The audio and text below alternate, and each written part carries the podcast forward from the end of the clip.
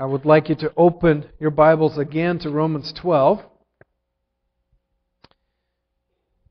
Let me read the passage that we've been looking at the last few weeks.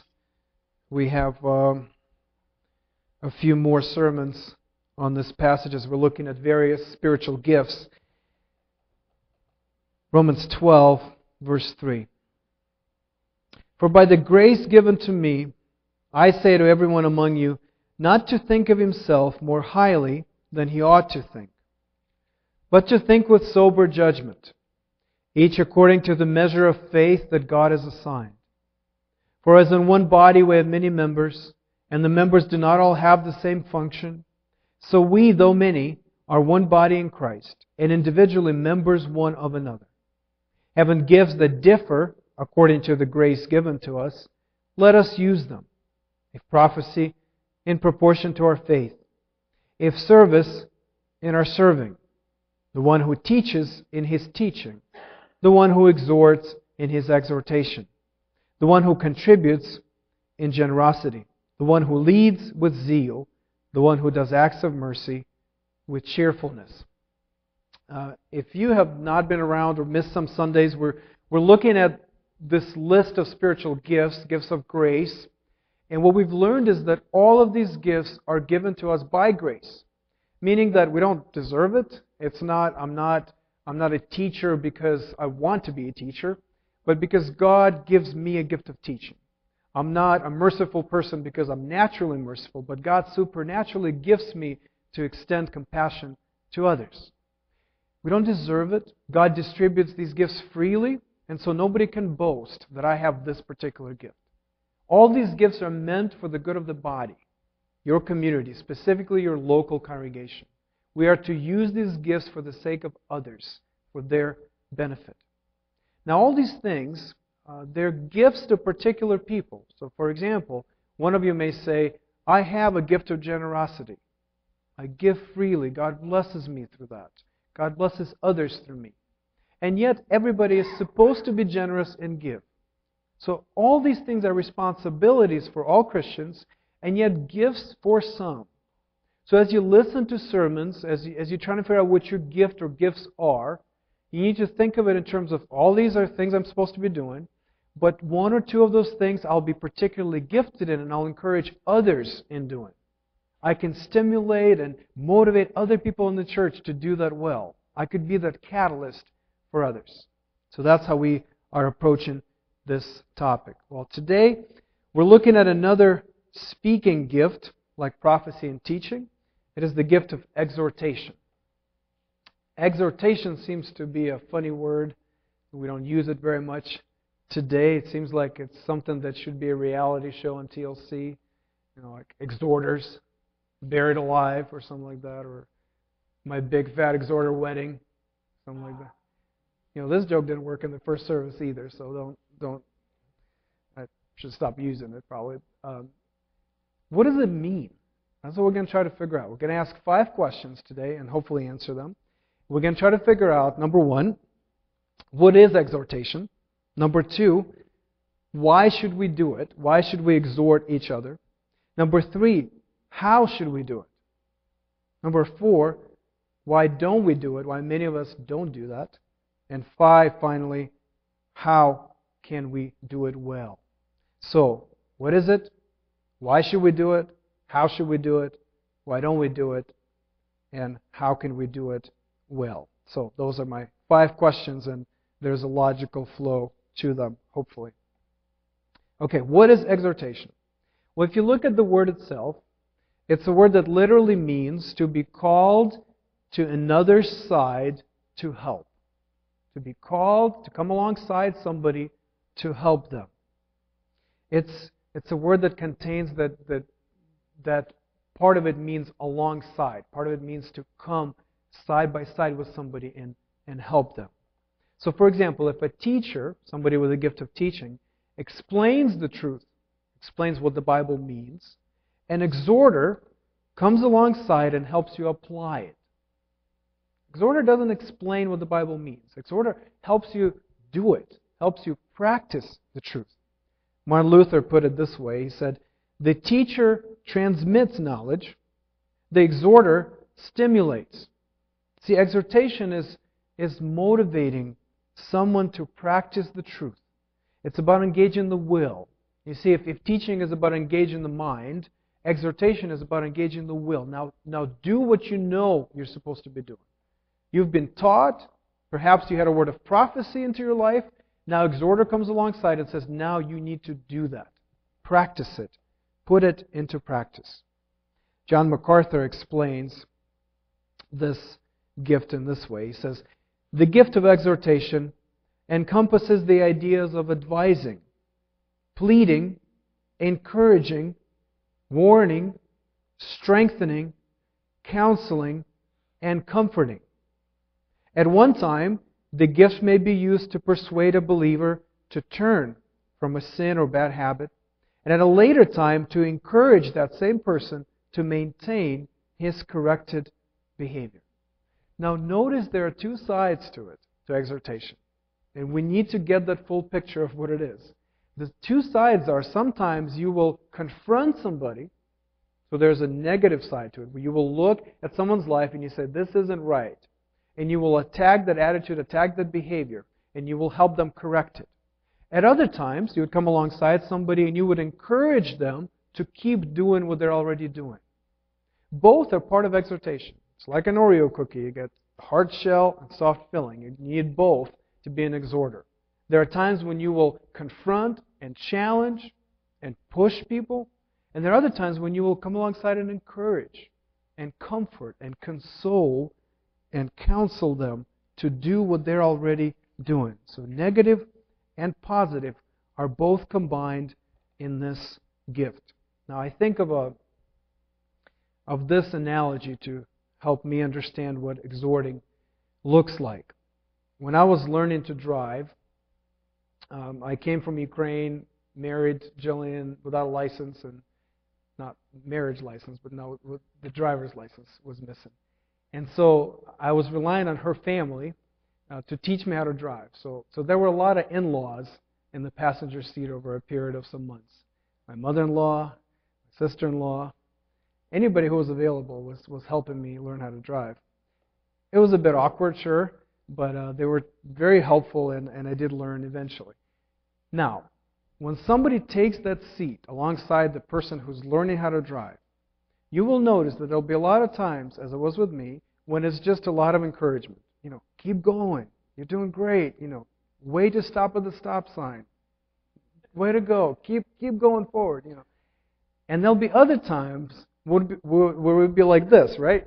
We're all we're gonna die. What are you doing? It'd be like, not reverse, not reverse, forward, go forward, you know, stuff like that. Or turn, turn. I remember driving my mother-in-law. I took that turn really, really sharp, and it really scared her. And so it was a lot of turn, turn, now, now, you know. So there's comforting and kind of encouraging part of it, but there's also a corrective part. You have to change now. This is urgent. You can't keep doing what you're doing. That's exhortation. It's coming alongside, you're taking that, that passenger seat, and you're helping somebody learn, you're helping somebody change. And a lot of times, you're just there to encourage and comfort. And sometimes, you're there to correct them, to confront them, to challenge them. So, let's talk about why we all should be doing that for each other. Hebrews 3, verses 12 and 13. Now, listen. Listen to this. This is a command from God for us to fulfill. Take care, brothers, lest there be in any of you an evil, unbelieving heart, leading you to fall away from the living God. But exhort one another every day, as long as it is called today, that none of you may be hardened by the deceitfulness of sin. Now, this is what God tells us to do every day, to exhort one another. Why? Well, because there's a problem, and the problem is that we're all battling sin every day sin within and sin without. We're all battling our evil, unbelieving hearts that are taking us away from God. They're tearing us away from the living God. Sin that deceives us, sin that hardens our heart. And so if you left it unchecked, you just let it go, it doesn't get better. It gets worse. You keep drifting. You keep getting farther and farther away from God. You see, our fundamental problem is sin, always. And sin separates us from God. And what we need is we need somebody to come and exhort us. The solution that God has for that problem, in this particular context, is that other Christians should come alongside and exhort us to change. So there's evil in our hearts, repent, replace it with the love of God.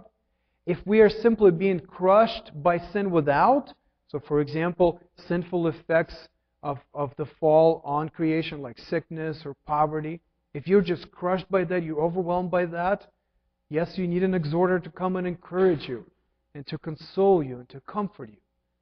And if that doesn't happen, it is likely that our hearts will get hardened, that we will get deceived, that we will start believing things that aren't true, and we'll drift away and fall away from the living God.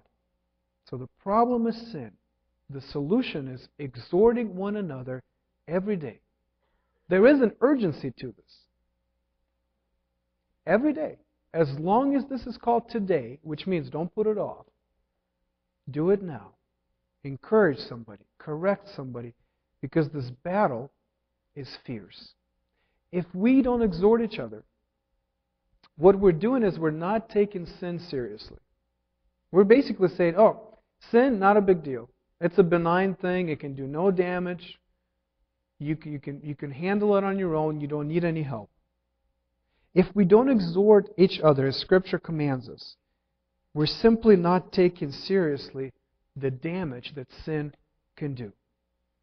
Sin is a killer. It's a killer. It's a ravenous wolf. You kill the wolf or you die. That's our battle with sin. And we need each other to help us battle that enemy. We don't take sin seriously if we just think, oh, they can handle it. They don't need me. I'm not going to help. Secondly, we're not taking grace seriously if we don't exhort. If I refuse to get involved in somebody's life, what I'm really saying, what I functionally believe, is that I don't think grace is powerful enough to change that person. I don't think that grace demands a different life from me. Sure, grace is great to get into heaven, but for here and now, for this earth, grace is irrelevant. If I'm exhorting somebody, what I'm saying is, no, no, no. Your life must be different because the same grace that saves you is that same grace that changes you, it sanctifies you, makes you holy, and it's powerful. And when I, I want to see it work in your life because it works in my life. So if you're not exhorting, what you're really saying is holiness doesn't matter. Grace is not powerful enough. It doesn't demand anything from us. Listen to Dietrich Bonhoeffer. I've quoted him, I think, a couple of times in these sermons. Bonhoeffer says, If the church refuses to face the stern reality of sin, it will gain no credence when it talks of forgiveness. Such a church sins against its sacred trust and walks unworthily of the gospel. It is an unholy church, squandering the precious treasure of the Lord's forgiveness. Nor is it enough simply to deplore in general terms that the sinfulness of man infects even his good works. It is necessary to point out concrete sins and to punish and condemn them.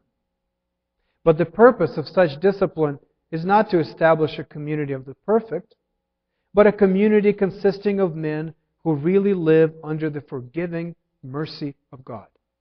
Discipline in a congregation is a servant of the precious grace of God. You see, Bonhoeffer is connecting this idea of grace, that we are forgiven through the gospel, with church discipline. Church discipline is when one member of the church comes to another and says, "Stop sinning," And if they don't stop, they bring another member and say, You really need to stop sinning. This is dangerous. And finally, if there's no response, the elders might get involved. And maybe even that person will get expelled from the congregation. It's not a pleasant process. But it is necessary if we take grace seriously. Because grace demands change. Because grace is powerful. Now, why don't a lot of churches practice that? Because it's hard. and it's messy. and there's many mistakes that are made. But if we don't try exhorting each other, and part of it is church discipline, we are not taking grace seriously. Well, lastly, on this point, not only do we not take sin seriously and grace seriously, if we're not exhorting one another, we're also not taking each other seriously. We reveal that we don't really care about each other. If I do not exhort you, what I'm saying is that I don't care if sin is killing you. I'm not going to intervene. I'm not going to help you. I just don't care. If you don't exhort others, either through comfort or through confrontation, what you're saying, even though you don't say it, but what you're showing is that you don't care what happens to them. Now, many of you have had conversations during the course of which you've been able to restore a brother or a sister back to the Lord and back into the fellowship of the church. Somebody who'd be maybe drifting away, somebody who'd maybe fallen into a particular sin that they were really struggling, they could not get out of it on their own. And you came along because you noticed that they were struggling, because maybe you were noticed that they were absent. And you came along and you found them and you pursued them and you talked to them. And whether through confronting them or encouraging them, you've gained a brother back. You've gained a sister back. What a tremendous experience it is if it's ever happened with you. When you come and you say, I know that you're struggling, I'm here to help you. Why? Because I care about you. And I'm willing to do this messy thing, and I'm willing to talk about your life and get involved in it. And I'm willing to go through church discipline with you if that's necessary because I care enough about you. And so we will deal with this. And the person is restored. And they're back walking with Christ. And they're back walking with other believers. What a beautiful thing it is. However, sometimes you go to a person like that, who maybe had been drifted, and you realize it's too late. You realize their heart has been hardened with the deceitfulness of sin. And they've been fallen away, and they love sin more now than they love Christ. And what a tragic experience it is to see a brother or a sister fall away. And you always wonder, and you think, maybe if I would have gotten to them sooner, maybe if there was somebody else who would have gotten to them and exhorted them earlier.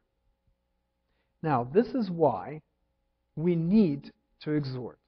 We need to exhort because sin is far too dangerous for us not to take it seriously, because grace is far too important not to flow into exhortation and church discipline, and because our brothers and sisters are far too precious to be left alone. Now, we should do it. How do we do it? Listen to John Calvin.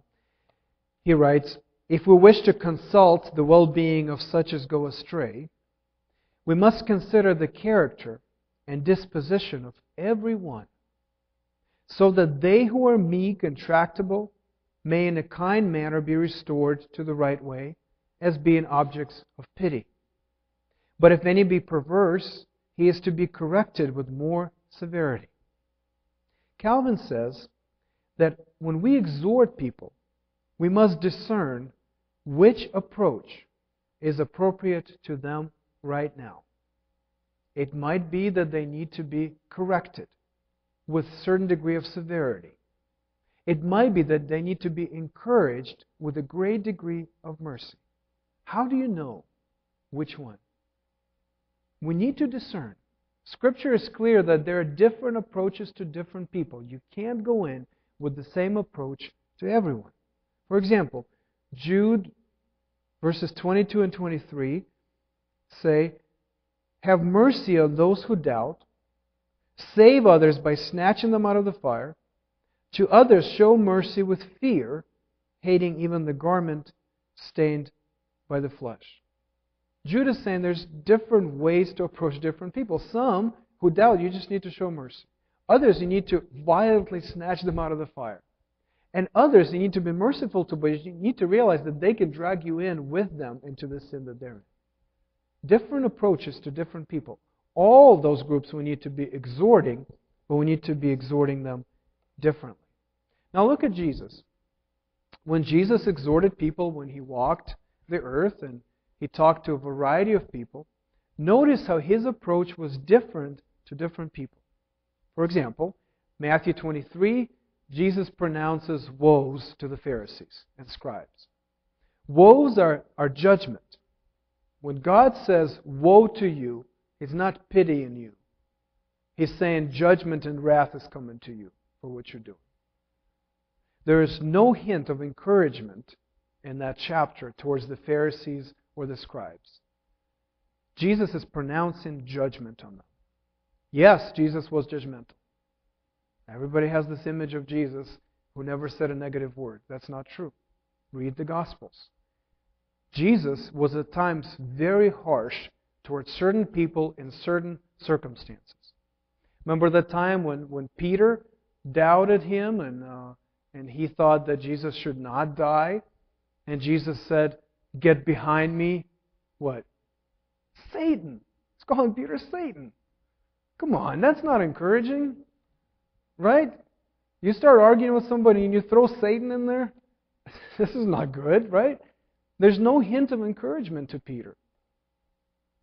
Harsh with some people in certain circumstances.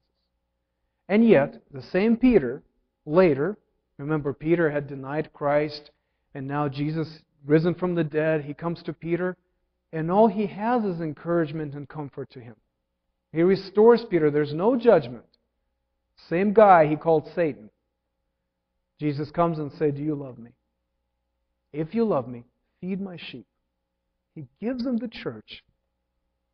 Amazing. Same person, different circumstances. Same Jesus using different approaches. Remember that passage when a woman was caught in adultery. And everybody came, of course, everybody's excited, gonna, gonna stone somebody. And Jesus looks around and he says, you, you cannot judge this person because you're just as sinful as she is. And everybody puts stones down, walks away. And Jesus talks to the woman and he says, Where are your accusers? Anybody condemning you anymore? She says, No. He says, Neither am I. No condemnation for her. He says, Go and sin no more. Only encouragement, only comfort for her. Different circumstances, different people require different approaches in exhortation. And so when you are exhorting somebody, you need to be very careful not to fall into one approach. Some of us, naturally, we want to back up the truck, right? And unload on them. That's our natural inclination. We, we are confronters, we are challengers, we, we're ready to get into there and tell them how wrong they are. Friends, sometimes it is appropriate, but not all the time. Some of you, you love to comfort, you love to encourage. It doesn't matter what's going on in the person's life, you're, you're going to be on their side. Sometimes it is appropriate, but not all the time.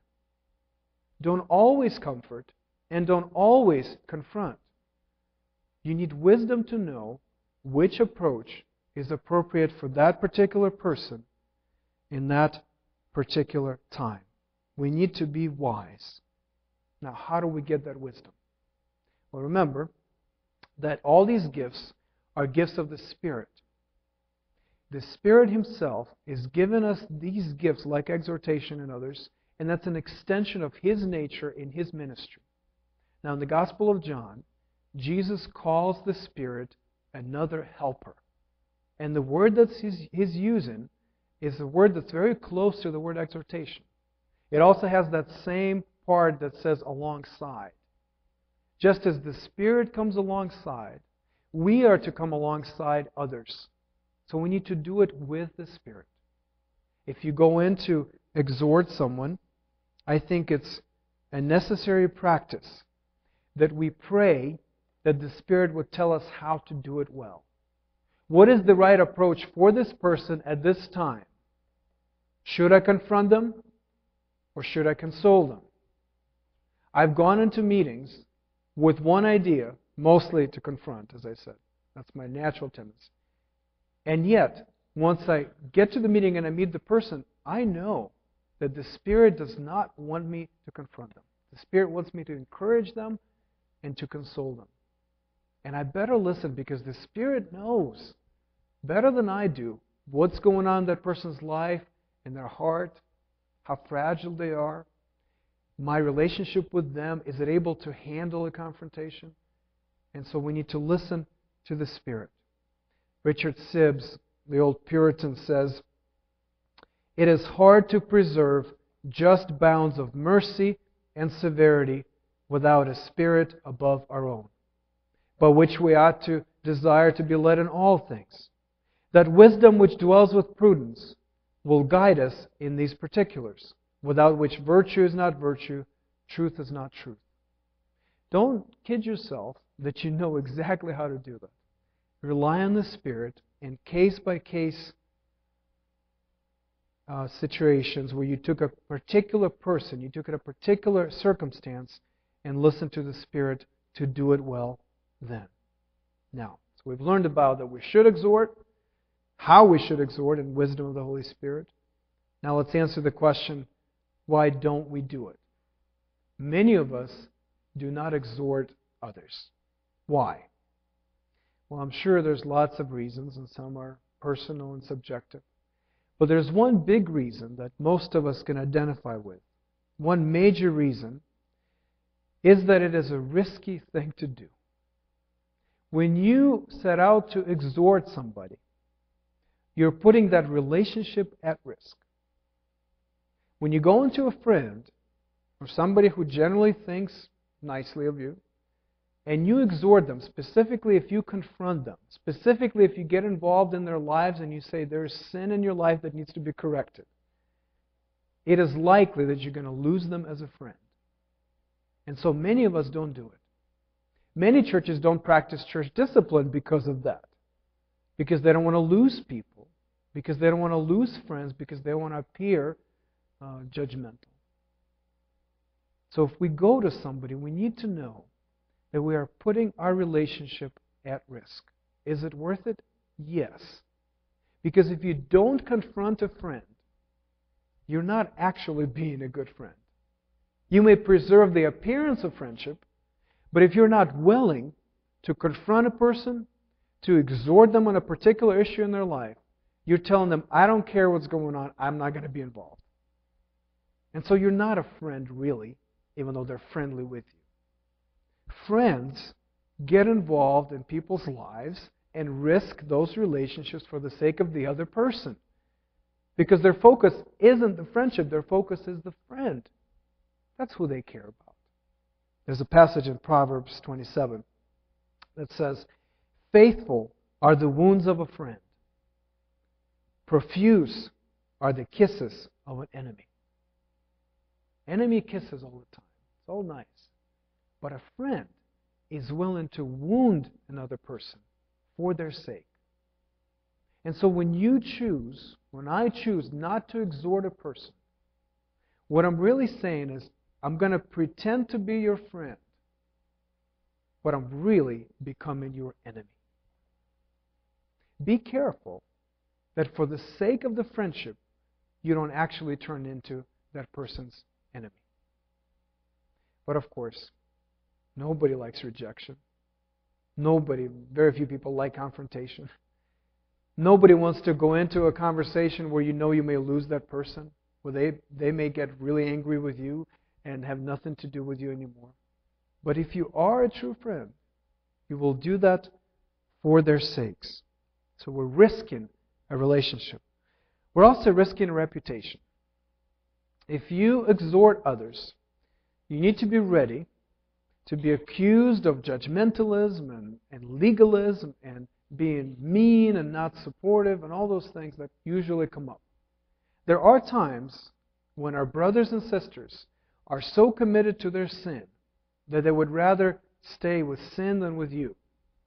And they would rationalize that choice. And we rationalize those choices all the time. Somebody comes to exhort you. You don't want to respond, it is likely that you will accuse them of doing it improperly. And usually the word that comes up is judgmentalism. You're too judgmental. You're not a supportive friend. Well, friends are willing to do that for each other. Friends are not willing to just keep enabling you to sin. If I care enough about you, I will risk not just the relationship, but my reputation as well. And yes, sometimes it gets out into the ears of other people. And other people now think of you as you being judgmental and too critical. We need to take that risk. To be exhorting others, we need to realize there's a cost associated with it. Most of you know. You've lost friends like that. You've been falsely accused of things like that. I hope you don't regret exhorting others. Because you did what a friend is supposed to do. You did what God wants you to do. People who are battling with sin and being eaten up by sin need exhortation. Well, that's why we don't do it. Too much rejection, too much discomfort, too much of a lost friendship and reputation. I'm going to answer this last question, and then we will take communion. This is a very important question to answer. Given all that I've said, how can we start doing it? How can we do it well? And if you are doing it already, if you are getting into people's lives already and exhorting them, and if you are open to exhortation yourself, how do you keep doing it and keep doing it well? What is our motivation? What will help us overcome rejection and loss of reputation so we would still be encouraging and confronting our brothers and sisters? There's no greater motivation than the gospel itself. Friends, this is every sermon. Every sermon, if you pay attention, ends with this. We need the gospel because that's the only motivation that can change us. The gospel is Jesus. So you look at Jesus.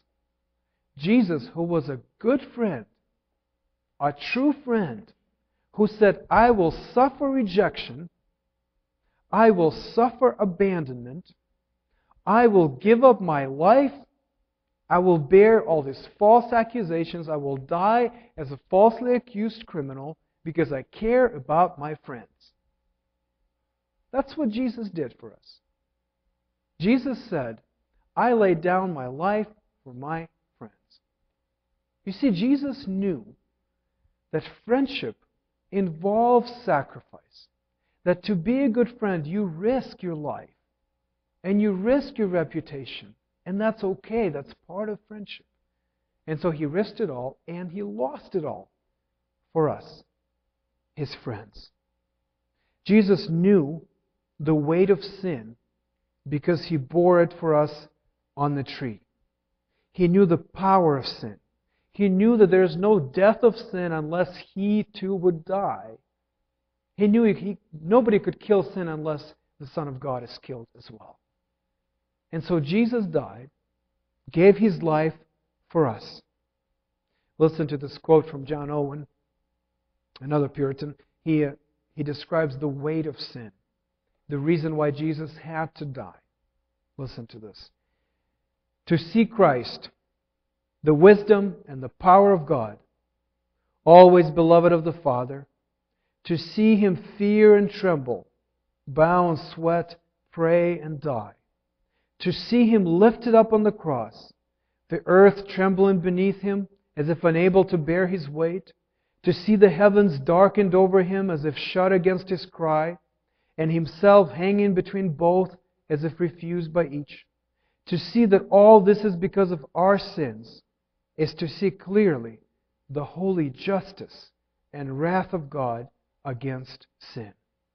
Supremely in Christ do we learn this great truth that God hates sin and judges it with a dreadful and fearful judgment. Jesus, because he's our friend, bore that judgment for us. Caught between heaven and earth, a friend dying for others. Because of this sacrifice, because of the lengths that Jesus is willing to go to to be our friend, grace has power. This is not just an example. Yes, it is inspirational to think of Jesus and think, I need to be like that. But there's something else happening that through his sacrifice, the grace that comes to us and gives us forgiveness and acceptance with God is also the grace that is now spread through our gifts onto others. And so I, because I am secure in my relationship with God through Christ, because I know what He did for me, I can now risk my friendship with you. I can now risk my reputation with you because I know my reputation with God through Christ is secure. This is a powerful thing if unleashed on a church. Knowing that we are so secure in the gospel of grace in Christ that we can, without fear, exhort one another. That grace changes you. It takes a coward and makes him into an exhorter. It takes somebody who is so concerned with pleasing others and, and their reputation, so concerned with maintaining appearance of friendships, and makes him a fearless warrior for others, taking on the ravenous wolf of sin on their behalf. Grace does that. To the degree that you understand the gospel, to the degree that you feel it, you will be a good exhorter for others. Rely on God's grace. This is what we see at the table, don't we? A friend who died for us, body sacrificed for us, blood spilled for us so we can be in a new covenant with our God, totally accepted, totally forgiven by grace, and now empowered by the same grace to live for Him and for others. If you come to communion if you are a believer, you've experienced that grace, you come to communion and you get nourished. You get fed so you can go and be more empowered to serve others. Communion is not just a personal discipline. We come together. We come as God's people. And we say we need help in our community to exhort each other, to love each other, to serve each other. We need your grace to be power for us in our relationships. If you're a believer, come to the table. Come to the table and feed on Christ Himself, the true friend who died and rose for you. As you come, I'm going to give you a point of application. This is very simple, but I don't want to leave this on, on an abstract level. And perhaps I'm using my gift of exhortation. I want you to put it into practice. I want you to do it. I want you to pick one person from this church that you will exhort this week. Very simple. One person from this church whom you will exhort this week. It could be a person that's here right now. It could be a person you know well. Could be a person you don't know well at all. It could be a person that is not here right now, that maybe has been drifting away. You haven't seen them for a few weeks. You don't know what's going on with them. Give them a call. Get together with them for coffee. It could be somebody who's here for the first time, or maybe is new to the church that you need to get to know and bless them and encourage them and comfort them. They might be struggling with something you don't know. So I want you to think of a name or think of a face, making it very practical.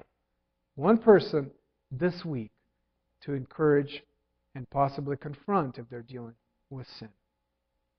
Did you know that a week like that could totally transform a community like ours. Can you imagine what will happen if we all follow through with that? And if everyone, let's be realistic, 80% of us follow through on that and talk to somebody during the week that we will encourage or help return to Christ. Do it. Come to the table. Pray that God would give you that person, give you that face, and come and get power to do it well.